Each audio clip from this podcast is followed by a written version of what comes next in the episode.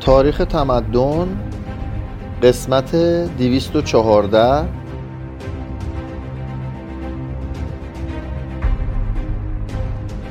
فصل 26 از جلد دوم کتاب ها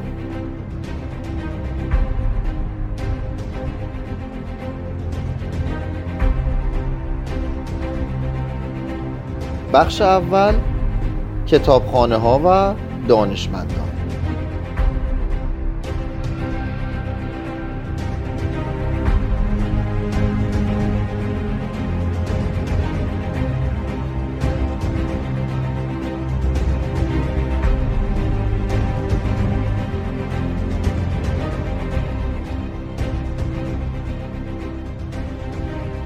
در تمام شعون زندگی هلنیستی جز درام نویسی به یک نمود برمیخوریم و آن این است که تمدن یونانی مزمحل نشده بلکه پراکنده شده بود.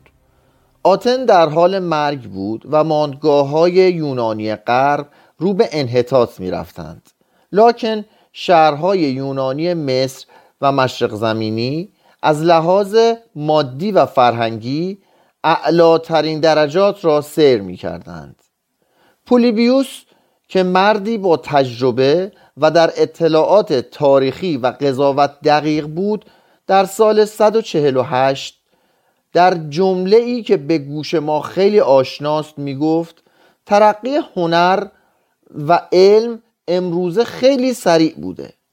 با انتشار زبان یونانی به منزله یک زبان مشترک اتحادی فرهنگی به وجود آمد که در مشرق مدیترانه یک هزار سال دوام کرد تمام مردان تحصیل کرده امپراتوری های جدید زبان یونانی را برای تبادل اندیشه های سیاسی، ادبی و علمی می آموختند. هر کتابی که به زبان یونانی نوشته می‌شد تقریبا برای تمام مردم تحصیل کرده مصر و خاور نزدیک قابل فهم بود مردم در دنیای مسکون چون تمدنی واحد صحبت می کردند نوعی جهان وطنی نوز می گرفت که هر چند به اندازه ملیگرایی و یا ناسیونالیسم مغرورانه و محدود کشور شهرها برانگیزنده نبود عمق بیشتری داشت. هزاران تن نویسنده برای خوانندگانی که تعدادشان روزافزون بود صدها هزار کتاب نوشتند. اکنون ما نام هزار و صد نویسنده یونانی را می‌دانیم. تعداد آنهایی که نمی‌شناسیم از حساب خارج است. یک نوع خط شکسته به وجود آمده بود که نوشتن را آسان می‌کرد. حتی می‌گویند که در قرن چهارم قبل از میلاد سبکی در تون نویسی اختراع شده بود که بعضی از حروف بی صدا و با صدا را با قرار دادن خطهایی در جهتهای مختلف نشان می‌داد. کتاب ها را روی پاپیروس مصری می نوشتند تا اینکه بطلمیوس ششم به امید اینکه از توسعه کتابخانه پرگامون جلوگیری کند صدور آن را به خارج از مصر منع کرد یومنس دوم فراوری پوست گوسفند و گوساله را برای مصرف نوشتن که مدتها در مشرق زمین سابقه داشت تشویق کرد و طولی نکشید که پوست و نام شهر پرگامون که تولید کننده آن بود زبان زد مردم گشت و این دو نام در اشاعه ارتباطات و ادبیات رقیب کاغذ شدند. تعداد کتاب ها به اندازه زیاد شد که برای نگهداری آنها کتابخانه لازم بود. کتابخانه قبلا یکی از تجملات دربارهای مصر و بین النهرین بود. اولین کتابخانه به معنای مجموعه تعداد زیادی کتاب متعلق به ارسطو بود. بزرگی این کتابخانه را از آنجا می‌توان حد زد که ارسطو قسمتی از آن را به قیمت 18 هزار دلار از جانشین افلاتون سپئوسیپوس خریده بود. فیلسوف و ریاضیدان یونانی از بستگان افلاتون که جانشین او در ریاست آکادمی شد. ارسطو این کتابخانه را برای توفراستوس و وی آن را برای نلئوس به ارث گذاشت. 287 نلئوس آن را به سکپسیس در آسیای صغیر برد و می‌گویند که در آنجا برای اینکه دست آز پادشاهان پرگامون به آن نرسد در زیر خاک مدفون ساخت. کتاب ها پس از یک قرن زیر خاک ماندن در سال یکصد قبل از میلاد به آپلیکون فیلسوف آتنی فروخته شد. آپلیکون پس از مشاهده اینکه قسمتهایی از کتاب ها را رطوبت پوسانده با دقت و فراست بسیار به رفع نقایص و تهیه نسخه های جدید از آنها مشغول شد. شاید دلیل اینکه ارسطو فریبنده ترین فیلسوف تاریخ نیست همین باشد. هنگامی که سیلا آتن را تصرف کرد 86 کتاب های کتابخانه آپلیکون را ضبط کرد و به روم فرستاد. در آنجا دانشمندی رودسی به نام آندرونیکوس آنها را دوباره منظم کرد و آثار ارسطو را منتشر ساخت. اهمیت این کار در پرورش افکار و فلسفه روم مشابه اهمیتی است که کشف مجدد ارسطو در بیداری فلسفه قرون وسطا داشته است. ماجراهایی که بر سر این کتاب ها آمد معید دینی است که ادبیات به سلاطین بطالسه دارد. که کتابخانه مشهور اسکندریه را که جزئی از موزه آنجا بود تأسیس و نگاهداری نمود. بطلمیوس اول کار را آغاز کرد. بطلمیوس دوم آن را به اتمام رساند و کتابخانه کوچکی در محراب سراپیس به آن افزود. در انتهای سلطنت فیلادلفیوس تعداد تومارها به 532 هزار رسیده بود. که به معنای امروزی حدود 100 هزار جلد کتاب است. تا مدتی افزودن به این مجموعه در چشم پادشاهان برابر با افزایش قدرت سیاسی بود. بطرمیوس سوم فرمان داد هر کتابی که به اسکندریه وارد می شود بایستی در کتابخانه گذاشته شود. از هر یک نسخه هایی تهیه شود و سپس اصل را در کتابخانه نگه داشته یک نسخه به صاحبش برگردانند. همین دیکتاتور درخواست کرد که آتن نوشته های آکیلوس و سوفوکلس و اوریپید را به او امانت دهد و وجه زمان آن را به مبلغ 90 هزار دلار پرداخت. نسخه های اصلی را نگاه داشت نسخ رونوشت را باز فرستاد و به آتنی ها گفت پولی را که به آنها داده بود به عنوان کرایه برای خود نگاه دارند. شهوت جمعآوری کتاب های کهن چنان همگانی شد که ادعی در رنگ کردن و کهنه نمایاندن نسخه های جدید استادان ماهری شدند تا آنها را به عنوان کتاب های کهنه به علاقمندان جمعآوری آنها بفروشند. کتابخانه به سرعت سایر قسمت های موزه را از حیث اهمیت و جالب بودن تحت شعا قرار داد. سمت کتابداری یکی از الطاف خاص ملوکانه بود که شامل تدریس به ولیعهد نیز می‌شد. نام این کتابداران در نسخه های مختلف با اختلاف های آمده است. آخرین نسخه نام شش کتابدار را می دهد این شش نفر عبارتند است زنودوتوس افسوسی آپولونیوس رودسی اراتوستنس سایرنیایی آپولونیوس اسکندرانی آریستوفانس بیزانسی و آریستارکوس ساموترایی. گوناگونی ملت اینها باز مبین وحدت فرهنگی هلنیستی است. شخص دیگری که از حیث اهمیت به پای اینان می‌رسد کالیماکوس شاعر و دانشمند است که مجموعه را در کاتالوگ هایی تقسیم کرد که تعدادشان به 120 فهرست می رسید اکنون می توان تصور کرد که تعداد زیادی کاتب احتمالا از بردگان از نسخه های اصلی رونوشت برمی داشتند و عده زیادی از دانشمندان آنها را خوانده به حسب مطلب به گروه های تقسیم می کردند بعضی از این مردان تاریخ رشته های مختلف ادبی یا علمی را می نگاشتند عده دیگر نسخه های نهایی متون را تصحیح می کردند و عده دیگر بر آنها تفسیر می نوشتند که عوام و نسل های آینده آنها را بهتر درک کنند. آریستوفانس بیزانسی با جدا کردن عبارات و جملات نوشته های قدیمی به وسیله علامت های مخصوص نقطه گذاری انقلابی در ادبیات به وجود آورد و او کسی است که تأکید بر آواها را که این همه در زبان یونانی مزاحم دانشجویان است اختراع کرد. زنودوتوس به تصحیح و تکثیر طبع ایلیاد و اودیسه شروع کرد. آریستوفانس دنبال کار او را گرفت و بالاخره آریستارکوس آن را به اتمام رساند.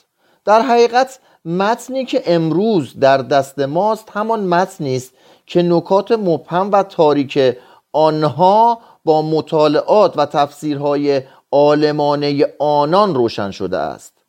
در اواخر قرن سوم موزه و کتابخانه و دانشمندان اسکندریه این شهر را در تمام رشته ها جز فلسفه به صورت پایتخت فرهنگی دنیای یونانی درآورده بودند.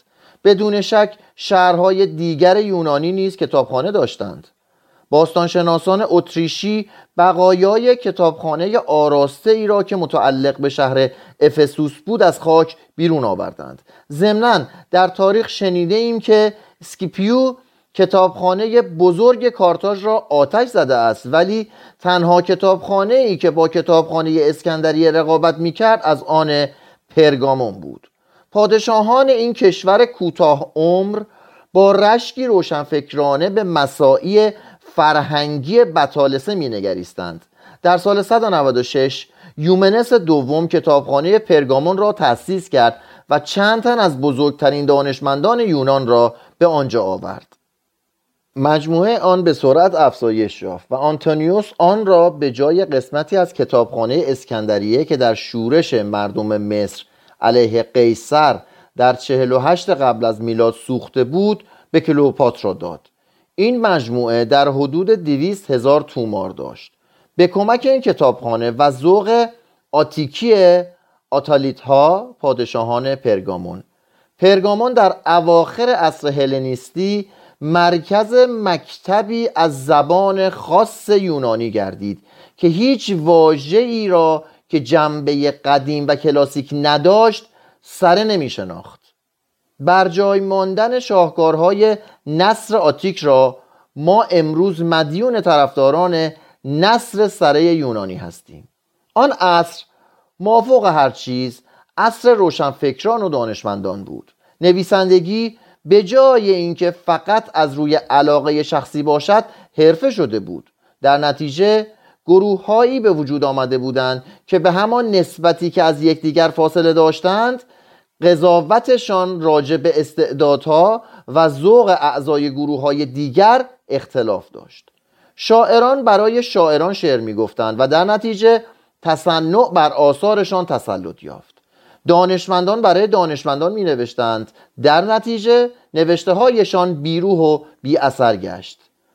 مردان متفکر احساس می کردند که الهامات خلاقه مردم یونان رو به افسردگی است. و پایدارترین خدمتی که آنها می توانند در راه دانش انجام دهند این است که محصول ادبی دوران غنیتری را جمعآوری کرده حفظ کنند و تصحیح و تفسیر نمایند.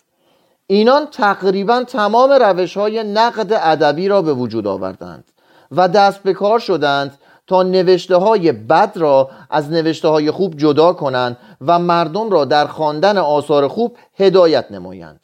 صورتی از بهترین کتاب ها چهار شاعر قهرمان نه مورخ ده شاعر غزلسرا و ده سخنران نامی تنظیم کردند. شرح حال بزرگترین نویسندگان و عالمان را نوشتند و اطلاعات شکسته و ناقصی که امروز ما درباره این اشخاص داریم گردآورده نگاهداری نمودند. مبانی و چارچوب تاریخ، ادبیات، نمایشنامه نویسی، علوم و فلسفه را تدوین کردند. پاره از این چارچوب ها که با هدف کوتاه کردن راه انتقال مفاهیم و دانشها متون را خلاصه می کرد باعث محفوظ ماندن خلاصه آثار اصلی شد و پاره دیگر ندانسته آن آثار را مخدوش ساخت دانشمندان و نویسندگان که از مخلوط شدن زبان یونانی با زبانهای شرقی و منحط شدن آن مقموم و متأثر شده بودند به نوشتن کتاب های لغت و دستور زبان پرداختند و کتابخانه اسکندریه مانند آکادمی فرانسه امروز درباره طرز به کار بردن درست زبان فرمانهایی صادر می کرد. اگر این کوشش های پیگیر دانشمندان نبود جنگ ها، انقلاب ها و ویرانی های دو سال حتی این اندک ارسیه ای را که از کشتی مغروق یونان به دست ما رسیده است نابود ساخته. بود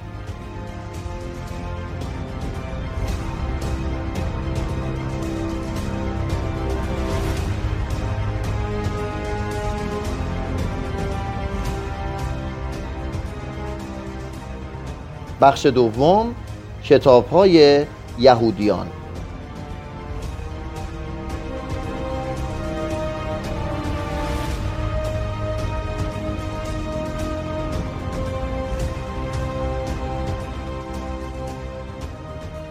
در تمام آشوب ها و طوفان های این دوران یهودیان عشق موروسی خود را به دانش حفظ کردند و در ادبیات پایدار این عصر بیش از سهم خود خدمت کردند.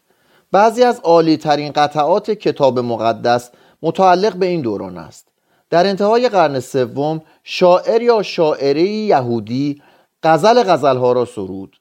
در این قطعه تمام هنرمندی شعر یونان از سابفو گرفته تا تئوکریتوس تجلی می کند وسعت خیال، عمق احساسات و خیال پردازی نیرومند شاعر که در هیچ یک از نویسندگان یونانی آن عصر یافت نمی شود چنان با نفوذ و متأثر کننده است که روح و جسم خواننده را تسخیر کرده انسان را در عالم عشق و معنا مستقرق می سازد یهودیان یونانی که اغلب در اسکندریه و بعضا در اورشلیم و شهرهای دیگر مشرق مدیترانه بودند به زبانهای عبری، آرامیک و یونانی شاهکارهایی تدوین کردند.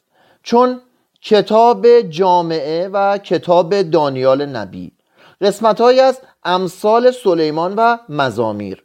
بخش اعظم آپوکریف آنها تاریخهایی چون کتابهای اول و دوم تواریخ داستانهای کوتاهی چون استر و یهودیت و چکامه هایی در زندگی خانوادگی چون کتاب توبیت نوشتند.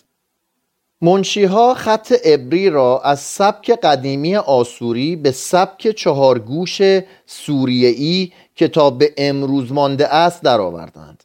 از آنجایی که اغلب یهودیان خاورمیانه بیشتر به زبان آرامیک سخن می‌گفتند تا ابری دانشمندان آیات تورات را به زبان آرامیک تفسیر می کردند. مدارسی برای تدریس کتاب قانون یا تورات و تشریح موازین اخلاقی آن برای نسل جوان باز شد همین بیانات و تفسیرها و شعرها که طی نسلها از معلم به شاگرد نقل می شدند در اعثار بعد قسمت اعظم مطالب تلمود را تشکیل دادند. تلمود مجموعه مدون شریعت شفاهی یهود به زمیمه تفاسیر خاخامها در مقابل شریعت مکتوب. در آخر قرن سوم فضلای شورای بزرگ تصحیح ادبیات قدیم را تمام کرده. مهر ابدیت به تورات زده بودند. زیرا عقیده داشتند که زمان پیامبران به سر رسیده و الهام آسمانی تمام شده است. نتیجه این شد که بسیاری از آثار ادبی آن عصر با وجودی که مملو از زیبایی و افکار بلند بود از پیوند خدایی محروم مانده. در طبقه بندی نامیمون آپوکریف قرار گرفتند. آپوکریف از نظر لغوی به معنای پوشیده یا پنهان نام ملحقات عهد قدیم که یهودیان آنها را غیر آسمانی می‌دانند اما کلیسای کاتولیک رومی آنها را قانونی می‌داند. قدیس هیرونیموس آنها را از متون عبری یونانی به لاتینی ترجمه کرد. آپوکریف های اصلی عبارتند از حکمت یسوع پسر سیراخ اسدراس اول و دوم و مکابیان اول و دوم. آپوکالیپتیک تلفظ یونانی به معنای مکاشفه. کتابهایی هستند که شامل مکاشفات آسمانی هستند اینها از حدود 250 قبل از میلاد ظاهر شدند و تا عصر مسیحیت ادامه یافتند. بعضی از آنها چون کتاب انوخ در زمره آپوکریف و غیر شرعی محسوبند. بعضی چون کتاب مکاشفات معتبر و شرعی به شمار می روند کیفیت عالی ادبی دو کتاب استراس ممکن است مدیون مترجمین دربار شاه جیمز باشد. هرچند که به سختی می‌توان توصیف مؤثر منظره ای را که در آن استراس از اوریل فرشته می‌پرسد چرا مردم شریر در دنیا موفق خوبان گرفتار زجر و بدبختی و اسرائیل در اسارت است؟ و پاسخ فرشته را که با تشبیهات عالی و ساده جواب می دهد که جز هرگز قادر نیست نسبت به کل قضاوت کند یا آن را دریابد به آنها نسبت داد. در مقدمه حکمت یسوع پسر سیراخ آمده است که ترجمه یونانی این کتاب در سال 132 از روی رساله هایی که در دو نسل قبل توسط جد مترجم به نام یسوع پسر سیراخ نگاشته شده بود به زبان یونانی انجام گرفته است. یسوع پسر سیراخ معلف کتاب حکمت یسوع پسر سیراخ است که از جمله آپوکریف به شمار می رود موضوع آن بلندی مقام حکمت است. این یسوع پسر سیراخ مردی فاضل و دنیا دیده بود که پس از سفر بسیار سکونت گزیده منزلش را به روی شاگردان باز کرده بود. و هم برای ایشان بود که آن مقالات را درباره حکمت زندگی می نوشت او یهودی های ثروتمندی را که مذهب خود را رها کرده به مادیات پرداخته بودند محکوم می کند جوانان را از حیله روسپی ها آگاه می کرد و تورات را در دنیای پر از زشتی و دام و فریب بهترین راهنما برای مردم می داند. با این همه او پیرایشگر نیست برخلاف مؤمنین با لذت جویی بدون آزار مخالف نیست و با رازوران نیز که اعتقاد داشتند تمام امراض از جانب خدا می آید و تنها اوست که می تواند آنها را معالجه کند پس دارو نباید مصرف کرد موافق نیست.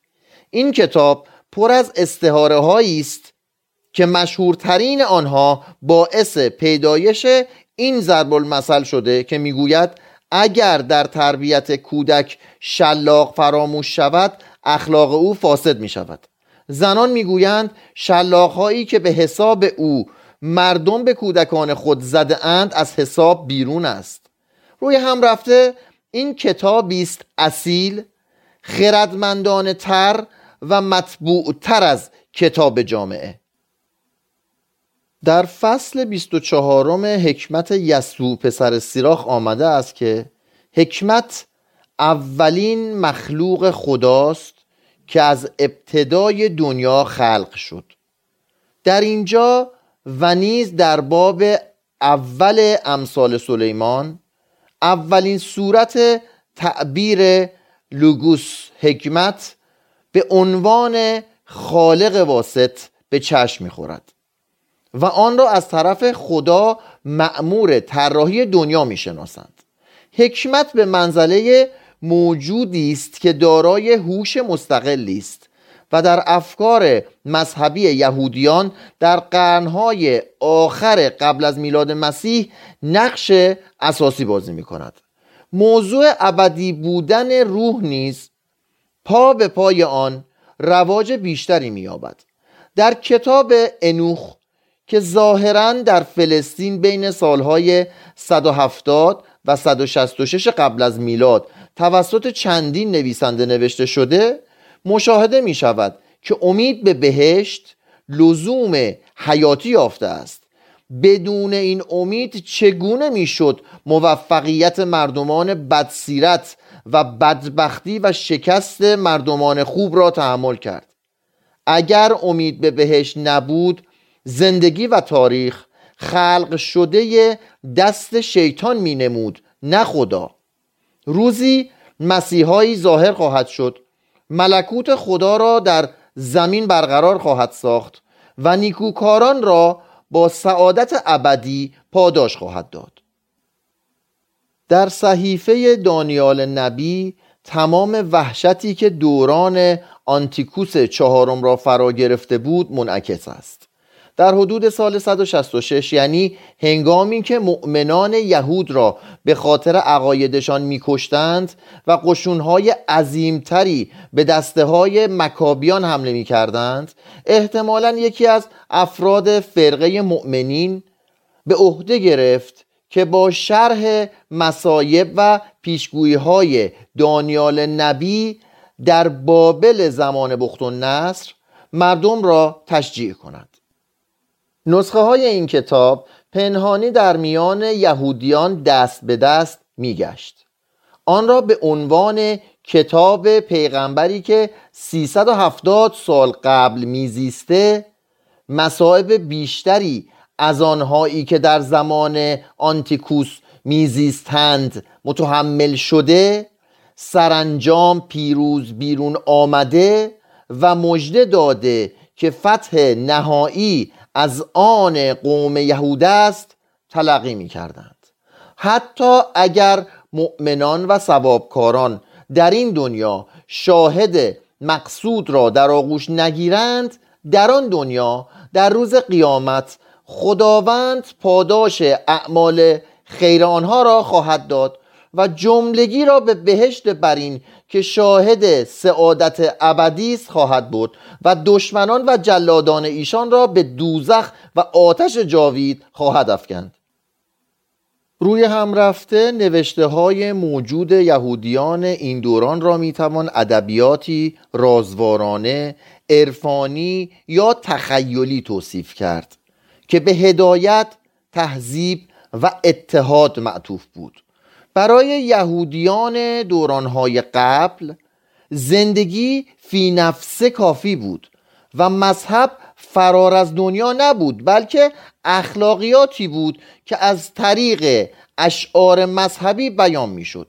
خدای توانایی که همه چیز را می‌دید و بر همه چیز حکم می‌کرد. بد و خوب را در همین دنیا سزا می‌داد. اسارت یهودیان به دست یونانیان این عقیده را متزلزل ساخته بود. تجدید بنای معبد دوباره احیایش کرده بود و سرانجام در زیر ضربات آنتیکوس کاملا از بین رفت.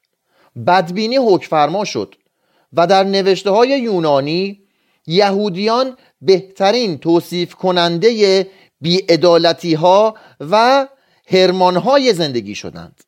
در همین حال تماس یهودیان با عقاید ایرانی ها درباره بهشت و دوزخ جنگ بین خوبی و بدی و پیروزی نهایی خوبی راه فراری از فلسفه بدمینی به آنها عرضه داشت و شاید عقیده به ابدیت که از فرهنگ مصری به اسکندریه رسوخ کرده بود با آن عقایدی که رازوری یونانی را در بر می گرفتند ترکیب شدند تا به یهودیان یونان و روم آن امیدی را الهام کنند که علا رقم دگرگونی های معبد و مملکتشان با آنها همراه بود. اعتقاد به پاداش و جزای ابدی از این یهودیان مصریان ایرانیان و یونانیان سرچشمه گرفته و به دریای مذهب تازه و نیرومندتری ریخت و به آن توانایی بخشید تا بر دنیایی که رو به متلاشی شدن بود تسلط یابد.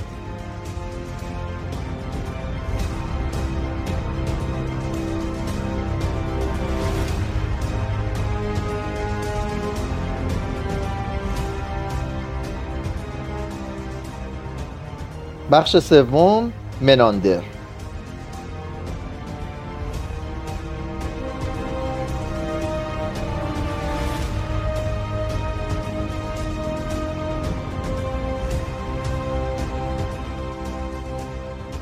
هنر نمایش مانند سایر رشته های هنری در این عصر از بزرگترین رونق کمی برخوردار گردید.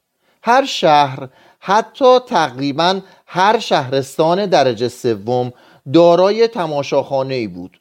بازیگران که بهتر از همیشه متشکل بودند بسیار مورد تقاضا و توجه مردم بودند. حق و زحمه های هنگفت دریافت می داشتند و مثل همیشه با برتر دانستن خود از موازین اخلاقی زمان زندگی می کردند نمایشنامه نویسان همچنان به خلق تراژدی های خود مشغول بودند اما از بد حادثه یا طبع خوش مردم گذشت زمان همه را به دست فراموشی سپرده است. روحیه مردم در آن زمان مانند امروز داستانهای خوشاقبت و سبک و کم عمق و احساساتی کمدی نو را میپسندید. از اینها هم آنچه مانده بسیار ناچیز است. ولی نمونه های کمرزشی از آثار پلوتوس و ترنس در دست است که نمایشنامه های خود را با ترجمه و اقتباس از کمدی های هلنیستی می نوشتند توجه عمیق به وضع کشور و دنیای روح که برانگیزنده آریستوفان بود در کمدی های جدید به این بهانه که برای ادبیات خطرناک است به کنار افکنده شدند. نمایش بیشتر جنبه خانوادگی و خصوصی پیدا کرده بود و نویسندگان میکوشیدند که از طرق مختلف زنان را به سخاوتمندی در عشق و مردان را علا رقم آن حاضر به ازدواج نمایند. عشق در این نمایشنامه ها مسیر پیروزمندانه خود را طی کرده در تمام صحنه ها سیادت می کند هزاران دوشیزه رنج دیده در میدان داستان می آیند و در انتها شرافت خود را باز یافته و حلقه ازدواج در دست می کنند لباس های بیشرمانه و حرکات وقیهانه قدیمی متروک شده ولی داستان ها اغلب کم و بیش در اطراف بکارت قهرمان زن داستان چرخ می‌زند. فضیلت در آنها چون در مطبوعات عصر ما نقش بسیار کوچکی ایفا می کرد از آنجایی که بازیکنان ماسک میگذاشتند و تعداد ماسک ها محدود بود داستان های پرحادثه و شخصیت های عوضی را نمایشنامه نویس به چند نفر قهرمان برجسته معین محدود واگذار می کرد که تماشاچیان همیشه از دیدن و شناختن آنها مسرور می شدند از قبیل پدر ظالم پیرمرد نیکوکار فرزند ولخرج دختر پولداری که اشتباها به جای دختر فقیری گرفته می‌شد. سرباز لافزن غلام زیرک مرد چاپلوس شخص توفیلی پزشک کشیش فیلسوف آشپز روسپی دلاله و دلال محبت. استادان این کمدی در آتن قرن سوم فیلمون و مناندروس بودند. از فیلمون جز شهرتش چیزی بر جای نمانده است. آتنی ها او را بیشتر میپسندیدند و به او جایزه های بیشتری می‌دادند. ولی حقیقت امر آن است که فیلمون در هنر متشکل کردن تماشاچیانی که در موقع لزوم از نمایش استقبال کنند استاد شده بود. نسل های بعدی که از این رشوه محروم شدند در قضاوت خود تجدید نظر نمودند و تاج افتخار را بر روی استخوانهای مناندروس گذاشتند. این آتشپاره آتنی برادرزاده الکسیس توریایی نمایشنام نویس روانتب شاگرد توفراستوس و دوست اپیکور بود. و از همین اینها بود که اسرار نمایشنامه نویسی فلسفه و آسایش طلبی را آموخت. وی تقریبا ایدئال ارسطو را به واقعیت رساند. مردی بود خوب صورت و ثروتمند. زندگی را با آرامش و تفاهم مینگریست و از لذایز زندگی به حد اعتدال برخوردار می‌شد. در عشق ناپایدار بود ولی وفای معشوقه خود گلیسرا را با جاودانی کردن نامش پاداش داد. چون بطلمیوس اول او را به اسکندریه دعوت کرد فیلمون را به جای خودش فرستاد و گفت فیلمون گلیسرا ندارد. گلیسرا که از دست او مهنت بسیار کشیده بود از اینکه عاقبت معشوق کنار او را بر معاشرت با سلطانی ترجیح داده است شاد شد. بعد از آن گویند که مناندروس با معشوقه اش در کمال وفا زندگی کرد تا در سن پنجاه و دو سالگی هنگام شنا در پیرایوس گرفتار انقباز ازوله شد و درگذشت. 292 اولین نمایشنامه اش که گویی دوران جدیدی را اعلام می کند یک سال پس از مرگ اسکندر پدیدار شد. مناندر بعد از آن یکصد و چهار کمدی نوشت که هشت تای آن جایزه اول گرفت. از آثار او جز پاپیروسی که در مصر به سال 1905 کشف شد و شامل نیمی از نمایشنامه داوران بود و باعث نزول شهرت او گردید در حدود چهار هزار سطر باقی مانده بود که همه خلاصه هایی بیش نیستند. اگر بخواهیم از موضوع های این نمایشنامه ها شکایت کنیم که مانند مجسم سازی و معماری و سفالگری یونانی همه یک نواخته است حرف بی اثری زده ایم. زیرا باید توجه کرد که یونانی ها یک اثر هنری را از روی داستانی که می‌گوید قضاوت نمی کردند چه این کار ملاک داوری کودکان است بلکه نحوه بیان آن را مقیاس قرار می‌دادند. آنچه در آثار مناندر مایه لذت معنوی یونانیان می‌شد سبک روان و سلیس و افکاری بود که در تنز او جمع بود. در تصویر صحنه های عادی زندگی به قدری مهارت داشت که آریستوفانس سوال می کند ای مناندر ای زندگی کدام یک از دیگری تقلید کرده اید؟ به نظر مناندر در دنیایی که همه چیز به دست سربازان افتاده تنها کاری که شخص می تواند بکند این است که تماشاگری اقمازگر و خارج از جریان باشد. زن را موجودی ضعیف و رأی و خودبین می‌داند. ولی در عین حال قبول دارد که داشتن همسری معمولی نعمتی است. در نمایشنامه داوران تا حدودی این فرضیه را که موازین اخلاقی برای زن و مرد جداست رد می کند و البته یکی از نمایشنامه هایش درباره فاحشه با فضیلتی است که مانند مادام کاملیای الکساندر دوما مردی را که دوست می‌دارد رد می کند تا او با زنی که منافع بیشتری آیدش می کند ازدواج کند.